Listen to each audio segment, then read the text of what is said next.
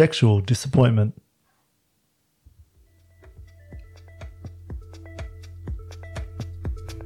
Hi, I'm Beck from Be Free Emotional Fitness Training, and I support women and girls to become emotionally stronger. And I'm Vern from Move Forward Mentoring, and I specialize in male mentoring, helping boys and men find their passion, speak from their heart, and build better relationships. And together we are rekindling relationships. We work with couples through mentoring sessions as well as facilitating communication and creative workshops to build deeper connections. Welcome to our podcast, designed to help you strengthen and bring more fun into your partnership, as well as create a more loving, healthy, and strong connection.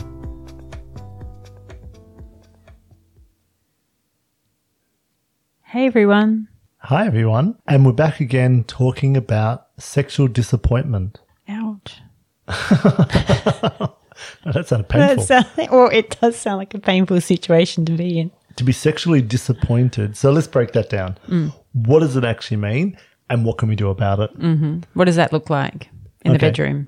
So, sexual disappointment can be one sided sex. One person is getting the sex they want, and the other person is not getting what they want. I'm not even sure they're getting the sex they want. They're getting sex. They're getting sex. just because the other person might feel like it's their duty to do it, but they're not really interested in it. It's probably disappointing sex for both of them. Oh, would be. There's no life in that, is there? No. It's not fun. It's not engaging. It's, not, not interesting. spontaneous. It's not spontaneous. There's no, no, no, no, no, no, no, no, no. Just no. Just no. It's just no. Don't do that. Stop. So being disappointed, like and, you know, the disappointment can be.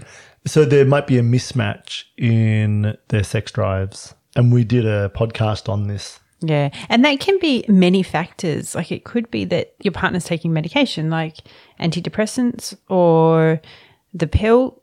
Both are notoriously bad for messing with your libido Now you've had you've been on antidepressants before, and the pill and in pill. the past. And what happened? I mean, this is my personal experience saying that. Other Yeah. people may not have the same experience as me, but oh, I find that I was pretty much void of emotion. You're a bit neutral all It's the like time. flat. Flat. So, so you're not Just- excited, but you're also not the other way. Mm, mm, you're just meh.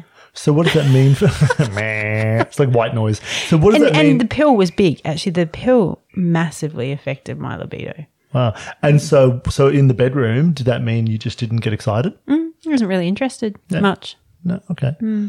And a lot of people are taking some sort of prescription drugs, and even non-prescription drugs can do this to you. It can just sort of flatten everything out a little bit. It's Yeah, not so as interesting. that might be a factor that's happening for somebody who finds themselves in this situation. Yeah, yeah, They're not really interested. Health problems, other health problems. yeah. Stress. Stre- If, oh if yeah, you're, stress. if you're stressed, then it's very hard. And I know if I'm speaking as a man, stress can really affect uh, your libido. Say, and it has affected my libido in the past. Where if I'm really stressed, I can't actually be come into that space. You're all in your head. I'm all in my head. Um, I'm worried. I'm anxious, and so the stress means that I can't perform in that space. And maybe that's another thing. There's disappointment because of performance. So I'll speak as as a man on this, and you know, erectile dysfunction or premature ejaculation. These things can happen because of prescriptions and health worries and stress and a whole lot of other things going on. And what it does, it means that for myself personally, if I was in that space and I couldn't actually perform to what I think I should be, hmm. then couldn't get an erection, couldn't please my partner, and then you feel bad, and then it sort of snowballs. It gets hmm. worse and worse. So you're like, oh, you don't even want to step into that space, hmm. you know? And everyone's left disappointed because it's like, oh man, I really want to enjoy this, but I feel like I need to do these things. And sometimes you just have to actually just be okay with that. But you know what? And have a conversation and say, I'm sorry. I'm so stressed at work right now. I really want to be intimate.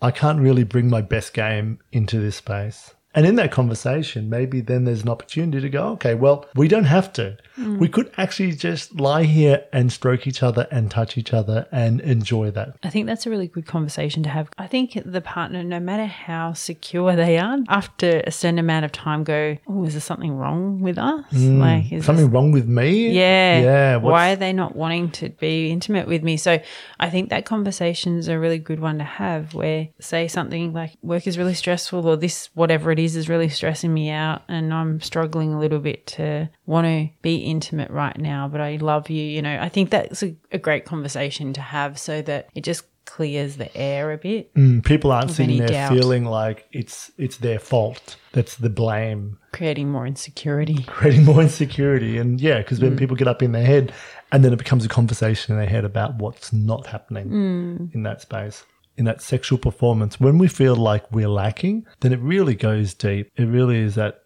affects our ego, affects who we are. There's a wounding in that, that we are not able to meet our partner.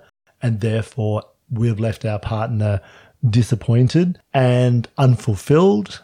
And we have to take that on board. And that's a strong sense of responsibility that people that identify as men tend to have, don't they? That Oh, they feel like it's their duty or their job to make you happy in that way. Mm, and to perform, to be ready and hard and ready to go yeah. at any time. It's a lot of pressure. It is a lot of pressure. And I think that pressure can actually go the other way. It can actually make men less likely to be able to have an erection because you're like so worried about it. How about for women? Interesting. I, I think women or people that identify as women sometimes fall into this pattern of feeling like it's a sense of duty to keep their man happy. Even if they're not in the mood or they don't really want to, they feel like it's a duty.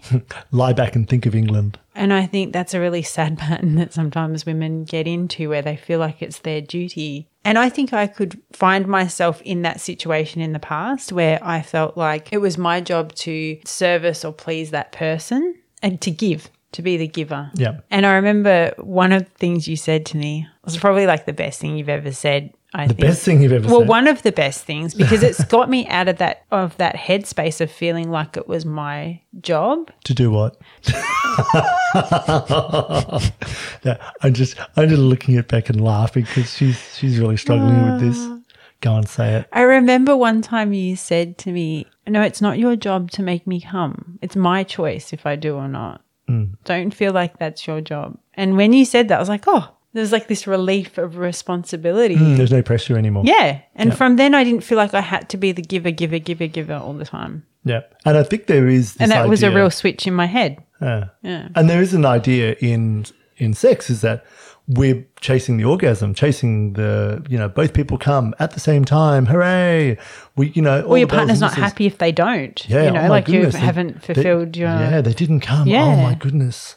I haven't done a good enough job. And there is a lot of that self talk. I've been there. Yeah, I think yeah, I've been there as well. Mm. If I can't satisfy you, I feel like I can't satisfy you, and I can't make you come every time. I have to get out of my head and go like, it's not about that. It's mm. actually about us being intimate together. And one of the things I love in our relating is hitting the pause button, and this has really helped me as a man deal with coming too quickly is when I start getting really excited and I start getting too excited. And I know when I'm getting too excited. And it's point about, you know, that 60, 70% before you hit the point of no return where I'll say pause and we'll just stop whatever we're doing.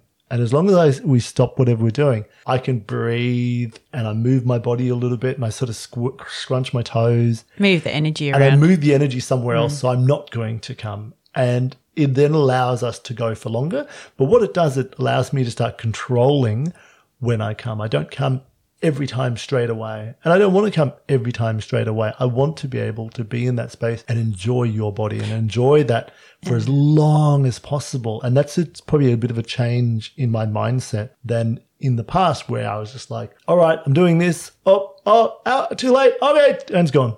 And then it's like, oh, I feel bad because this person next to me has sort of missed out because this hasn't lasted very long. Now I know it's like, I know what's going to happen now. I'm going to press pause. I'm going to say pause. We're going to stop. We're going to shift it around, do something out.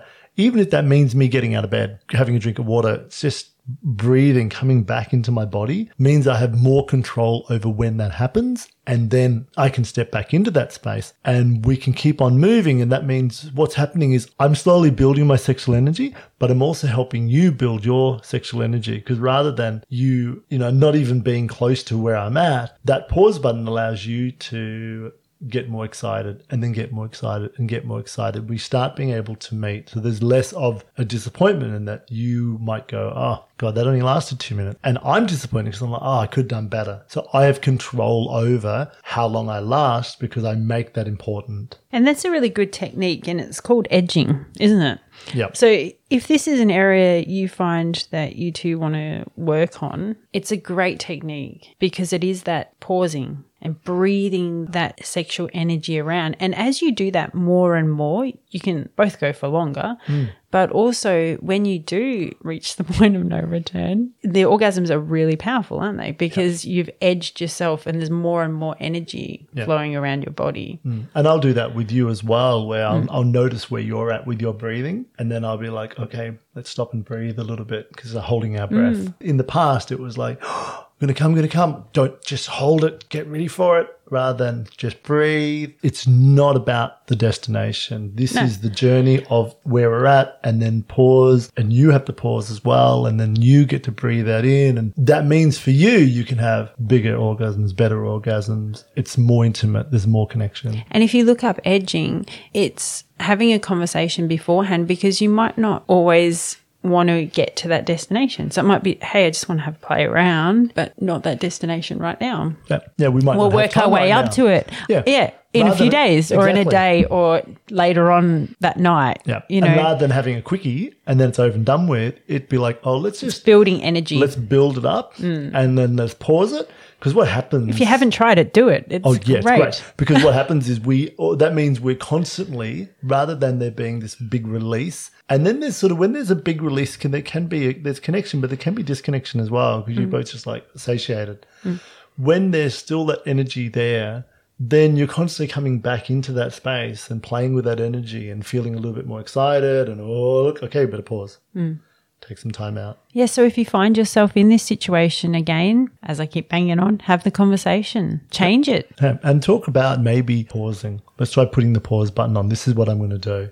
Okay, it's like a safe word. And try and get yourself into a space where you're enjoying sex again. And that could mean not taking any drugs, alcohol, anything that's going to numb you a little bit. So you're really present in that space. Meditation and sex work really well together because if you can meditate or if you can find a mindful practice, then that mindful practice that happens outside the bedroom, outside the intimate space, then transfers in because then in that space, you're rather than being up in your head, and worried about, oh, um, this is going to happen, that's going to happen, oh, I'm going to please that person. You've Can I- stilled your mind. you you stilled your mind and you're more in your breath and you when you're more in your breath you're more connected to what's happening in your own body mm. but also what's happening in the other person's body Absolutely. so join us for our next episode which is about Sexual disinterest.